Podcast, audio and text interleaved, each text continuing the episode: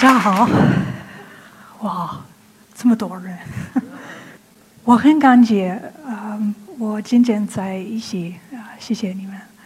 我在中国呃四年，但是我的普通话不好，非非常差。我可以给给给师傅说，呃，去去走关游关，这个这个东西可以是，但是呃，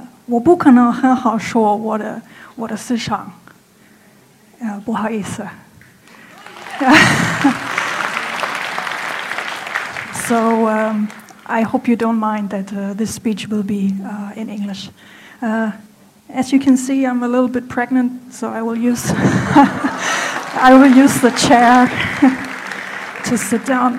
Um, yeah, let me introduce me to you. I'm, my name is Nicole Goymann. I'm from Germany. I'm 33 years old, and I'm very nervous right now, but I'm trying to be cool.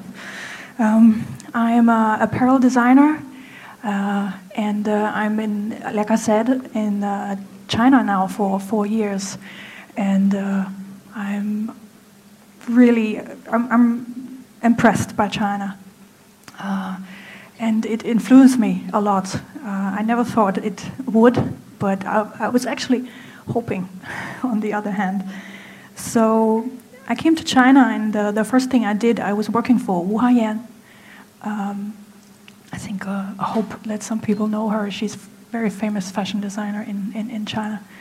And um, she inspired me a lot. And uh, at her uh, uh at her company, I was uh, also able to expand my uh, design field. I was also working there as a graphic designer and a textile designer.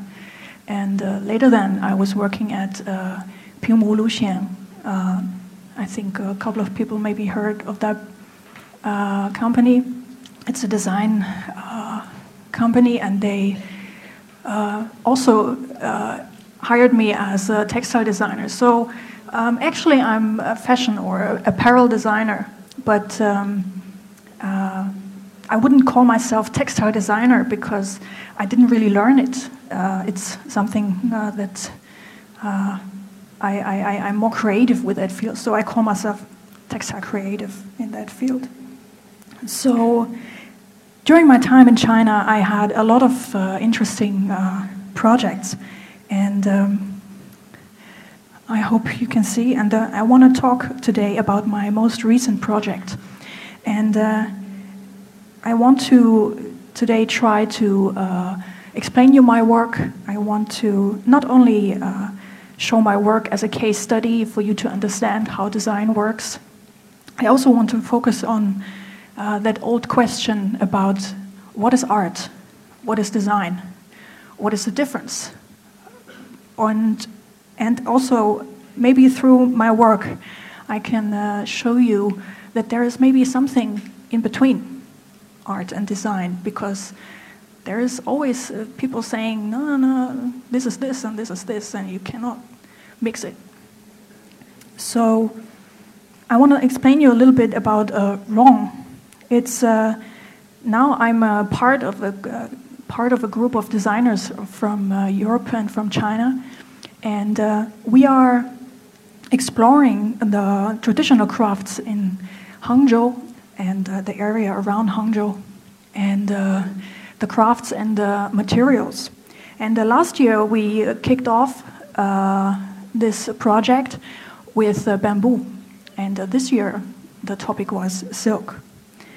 And uh, the special thing about the Rong uh, research and design project is that uh, we designers we designers are giving given the task to really do a deep research on the crafts and do a deep research about materials, finding boundaries, and then um, to take actually to take it apart because this is what Rong means, right? It's to melt, to fuse, to, to, to take things apart and, and look at it very deep. And then to create uh, new or contemporary design products. So, like I said, I already, this year is uh, about silk, and I already knew uh, from school, I knew uh, uh, through my studies, I knew a little bit about silk, but um, it is very, it was very, how to say, more and more theoretical, yeah. And uh, now, here I'm in China. I'm I'm at the inventor's country. I have to take. Okay, also here. Uh, I'm here uh, where where silk was invented or where it was found or and established, and this tradition uh, was was uh, made.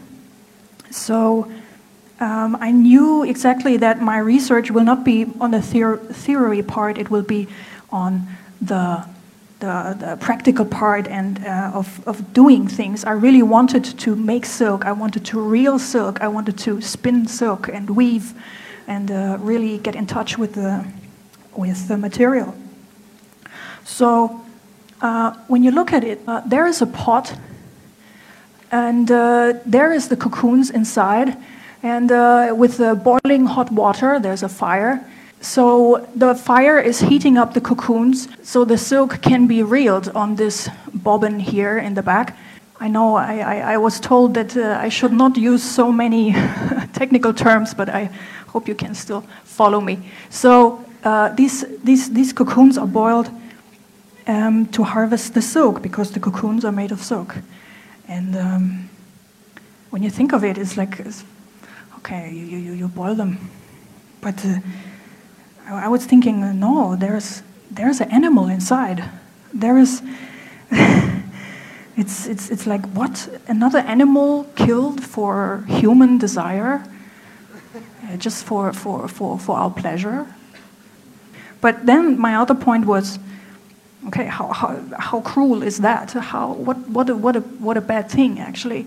But how many? How many do you actually kill to make silk? And um, how many? So, so, so the idea formed very quickly in my head how many moths have to die uh, for a piece of textile? And how big is that textile? So when you research, when you, when you want to find out about uh, silk, uh, you, read, you hear a lot of things like um, one cocoon is three kilometer long of silk fiber, or uh, 3,000 cocoons equals 250 grams of yarn, silk yarn. And it's like, yeah, okay, it's a nice number, but uh, you cannot really see it. I really wanted to uh, visualize that dilemma and I want to show you right away that this is 50 cocoons worth of silk. And this is the only piece, the only small piece that you get out of 50 cocoons. And uh, quite disturbing, I think. And to tell you even a more scary thing is that when you look at it, on the, in the top um, is a more yellow this is the beginning of the cocoon right here. Uh, and uh, here it's more like a crimpy uh, yarn, and here's the end of the cocoon, the inside of the cocoon. So actually, in the industry, only this part is used. So, even more scary. In the end, these, this, this square represents 50 moths that died and cannot complete their life cycle. Yeah. So that's a very heavy thing, I think. So, about that life cycle and about that metamorphosis, I just really quickly want to go through this for the people that actually don't have uh, any clue or never heard about, but I'm pretty sure you have heard about.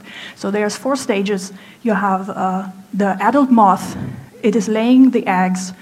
The, out of the eggs, uh, there is a silkworm hatching, and then uh, a couple of weeks later, uh, the silkworm will only eat, of course, will only eat that uh, mulberry tree leaves, and uh, after a couple of weeks, it will be three times thicker and fatter, and then uh, it wants to. It wants to transform into a moth, and it has to by nature. So it will build this cocoon, this shelter for himself, to, to make that transformation. And uh, here is the very, uh, very interesting point. Um, the, the, the silkworm have um, two glands, and there is liquid silk coming out, like two fibers. But the silkworm covers it with uh, silk glue. It's uh, called a sericin. And uh, as soon as it gets in contact with the air, it will get hard. And that's why the cocoon is very hard. And uh, so the silkworm will, in a eight-figured shape, will build this shelter around his, uh, his himself, and then uh, will become uh, pupae. And then after uh, two or three days, or is it five days? I think it was five days. Um, it will transform into the moth and then hatch from the cocoon and then continue uh, that life cycle. So, but uh, the humans uh, interfere exactly at this point because they want the silk. They want this precious, endless thread because what, what, the, what the silkworm is doing is doing it in, in an endless motion. Yeah? It's, not, it's not like uh, putting layers and stopping and starting and stopping and starting. No, it's doing it like in an endless motion, and this is what is making this fiber so precious for the for the textile industry because you can weave like crazy. You can make kilometers of fabric. So I want to show you how did I came to do how did I made uh, this fabric. So that's the cocoons in the water. So these are real cocoons with animals inside, and yes, I killed them, but for the sake of the project, right?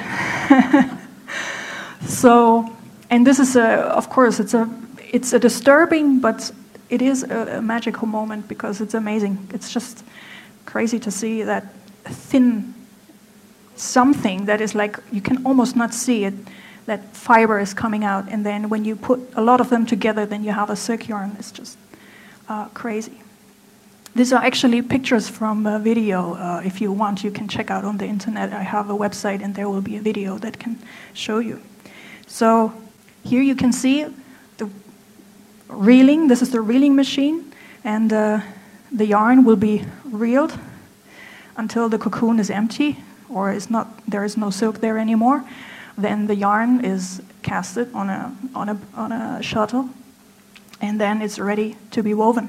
This is a, a, picture from the exhibition in Milan in uh, Triennale in uh, this year's uh, Design Week. And uh, the problem that I had with the, the, moths dying, I wanted to even stress it out even more. Because in the end, this is only my research, but this research is the base for uh, my actual design. And the actual design is that big piece of fabric, that big piece of silk which contains pattern. So every square is 50 moths that were dying. It's quite disturbing, I think. So you might say, uh, okay, you maybe made a point here, but what is the solution? Well, there is a solution to the dilemma. It's not only that it's bad, no, it's, there's something we can solve this problem, right? You can see here there is a hatched cocoon, which means that's why I showed you this, uh, this uh, circle, this life circle. when the moth is coming out of the, of the cocoon, it will bite uh, the yarn, that silk fiber. And uh, for the silk reeling industry, if the, if the, the fiber is cut, the, the cocoon is worthless they cannot reel because they will take out the yarn and then oh, it's over. Okay, so they have they would have to start over again to find the beginning of that of that fiber, and then in the end, it will stop again. So they don't use it, and uh, so for them it's useless. But I say it is full of use still because it's still silk, and it's I think even more worthy. It's even more valuable because the moth can escape its death and it can create new life and it can uh, fulfill its life circle. So the problem is solved if you use that silk. And in China, there is an old tradition uh, of making silk floss. And uh, you probably heard of uh, silk bed covers, silk sheets. Yeah, it's inside of your bed covers, uh, of your of your blankets. There is silk inside, and these this silk is used uh, from hatched cocoons. So, but in the end, you can also use it for the for the for, for making textile. I think. So I want to show you how to go there. The problem here is uh, you have to delete or you have to uh, take away that, uh, that silk glue that makes the cocoon very hard and that, makes the, that keeps the fiber together. So you put uh, some uh, alkaline solution to soften and to stretch the silk. And uh, then you can, when the silk glue is gone, you can, in the water, you can stretch that uh, cocoon. It's an amazing thing. I would really advise everybody to try that. It's, it's just it's just a very nice sensation. Uh, and uh, the traditional way is uh, to make a silk cap. So the, Chinese put a bamboo stick uh, in a wood, and then they stretch the cocoons over that bamboo stick. And um, normally, uh, when you see some real shifus do it, they are very fast, and they can they put like I don't know 10 or 20 on the hand, and then they stretch the whole thing over over the over the thing, but I, I couldn't do it. I just because I also wanted to uh, show again. I wanted to show the cocoons. I wanted to show the worth of the silk. Uh, I put one by one, right, one by one, over the bamboo stick. So then, when they, when they're finished, uh, they're taken off and to dry. And uh, I brought to, to you, for you, I brought here one silk cap. It's a little bit damaged because it's been shown many times. So this is this kind of silk cap. And this is like, oh, let me guess, maybe 20 or 30 cocoons. So what you do is, or what I did is, I separate it one by one, and this is one cocoon. And I could stretch it and stretch it and stretch it everywhere. But I, I'm thinking of making a textile, so I want to make a yarn, right? So what I do is I make a hole in the middle and I stretch.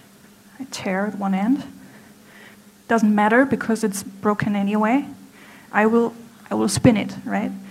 So I will prepare it. And it depends on what, what style you want. Uh, if you want a very thin yarn or if you want to have a very thick yarn, and then you spin it. And in the end, you also have a yarn that you can weave, right? Or if you want to have it thicker, you can use it here. The only difference between this, this yarn and the silk reeling yarn is that here you will always have a little bumps, you will always have a little bit irregularities. But in the end, the, the, the, the qualities, the function of the fiber is the same. It doesn't lose any of its qualities. I wanted to quantify and visualize each cocoon. I was spinning the yarn on a traditional spinning wheel, and uh, you can see maybe here there is a little pearl, and I added this little pearl after each cocoon was finished spinning. So I put the little pearl, then the next cocoon, put the little pearl, put the next cocoon. And I didn't know how the, the textile will turn out in the end. Uh, and because I was thinking, uh, I don't need to know, because I already know it will be beautiful. because it's a, a true natural design. The cocoons are actually designing, the moths are designing. You know that the cocoons can be smaller, bigger, so the length of the yarn will be smaller or longer, or shorter or longer. So, of course, I want to show you now the result. Turn that on. So this is 1,000 moths that could escape their death. It's all hand spun, it's all hand woven. And uh, keep in mind that I'm, I'm not a spinner and I'm not a weaver, so actually I'm quite proud of this here. and uh, this is This is a life affirming design. This is a life negating design. So I was uh, presenting uh, when we were exhibiting uh, our works there. I was talking to a lot of people, and um, it's it's uh, quite quite amazing because uh, people don't know where to put it. And uh, quite honestly, sometimes I also don't know when I listen to the arguments of what people are saying. Is it art or is it design? So I, I want to uh, uh, just give you a quick uh, heads up on, on what is the difference between art and design. Art is subjective, and design is objective. What I mean is, with subjective, there's a subjectiveness in, in art. It's because it's in, interpreted by the viewer, which means uh, it depends on the emotion of the viewer of the art piece. When, when, when you look at some art, it depends on your, your feelings in that moment. It depends on your, your, your knowledge, your, your experience in life, whatever you see in that artwork. In design, uh, design is, is, is, is objective, it's, it's understood. There is only uh, one message that is communicated in design.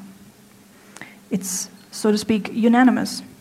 Also, the other, another point is the motivation. Uh, you could say very drastically that art uh, is for me or for the artist. The, the motivation in design is it's for you, it's for the people.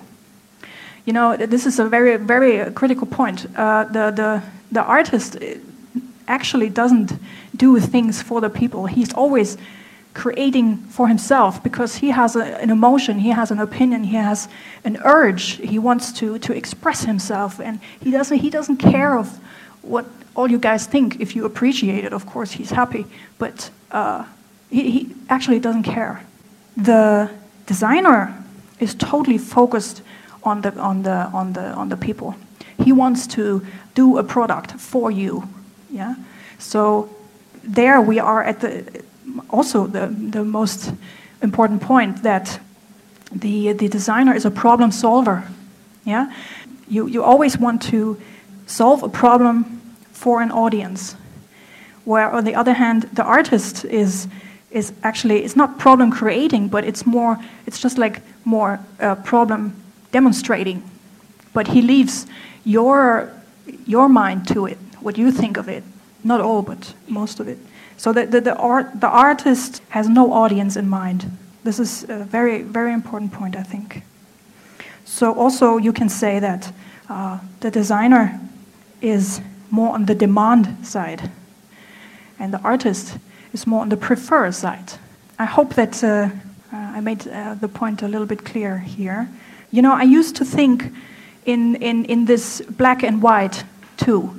I listened to a lot of speeches, read books about it, and I was, I was thinking, art is art, design is design.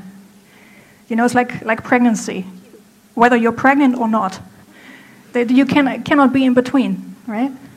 But now I'm questioning myself what, what if there is a category that, that, that, that falls in between? So I want to challenge you if you maybe have a look at this and uh, I want to challenge you. This is a work from uh, Jovana Bogdanovic, a friend of mine. She's working at uh, PMU.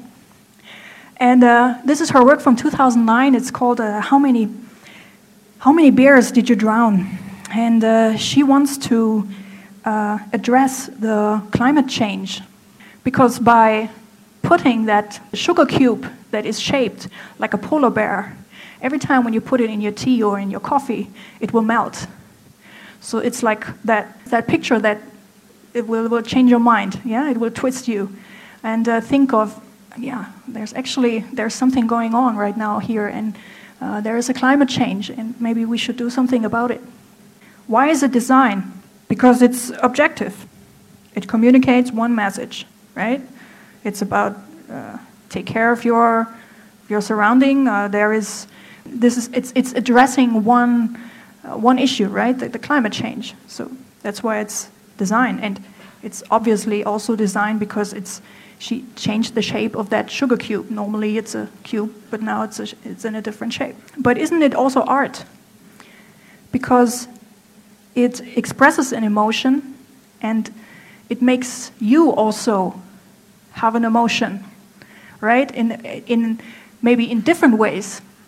So, like people who, who, who don't care about climate change, they would say, whatever, it's just, just, a, just a sugar cube, right? It's still sugar, it's still working. Uh, so, uh, but other people have another experience, have another feeling for the, for the topic, so that's why they would feel, oh, it's very, have actually a very sad feeling when they put that uh, polar bear in, in the coffee.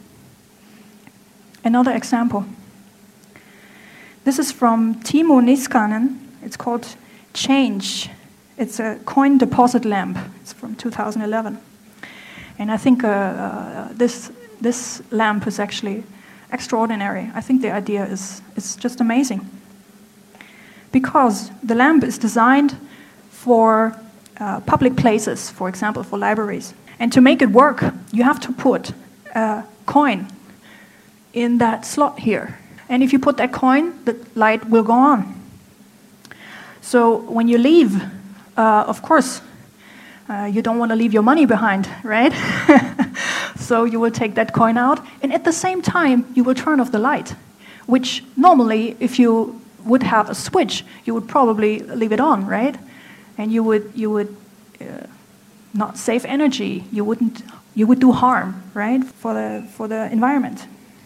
I, I, really, I really love it. It's, for me, it's art because actually, without the coin, it's useless. And the useless, uselessness uh, cannot work in design. Only if you put that coin inside, then it's a useful object. If you don't put the coin, then it's, it, it's just like, like, like a sculpture, right? It's an object, it's art. But it is design because it's solving a problem and it's made for people. This is the other side. So I want to come to my uh, uh, conclusion here. And of course, uh, those two other works that you saw, they are design because most clearly uh, they have a purpose, right? This sugar cube, uh, this polar bear is still sugar and it's still functional and it's still working and they are made for people. You know, that lamp, it's, it's the, the, the spirit is to solve a problem. Yeah, so it is clearly designed. But the difference is that it, this, these designs, they are communicating uh, a thought, something that makes you think, something that could or maybe should, because it is the intention of the designer, change your ways your ways of thinking, your ways of acting. There is a category that fits into the place, and uh, it's called critical design. I don't know if you have heard of it. It's right in between art and design, I think. There are two designers from uh, England, Dunne, Dunne and Raby, and they have uh, defined critical design as the, as the word, as a, as a category. It's, it's, it's hard to tell because you know, when, when, when things from black and white, when things start become gray, you know, you can have a dark gray, you can have a light gray, right? So there's always a little bit of a, of a, of a shady edge. But in general, critical design wants to challenge narrow assumptions. This is most important. It wants to inspire to change. It wants to raise awareness in thinking.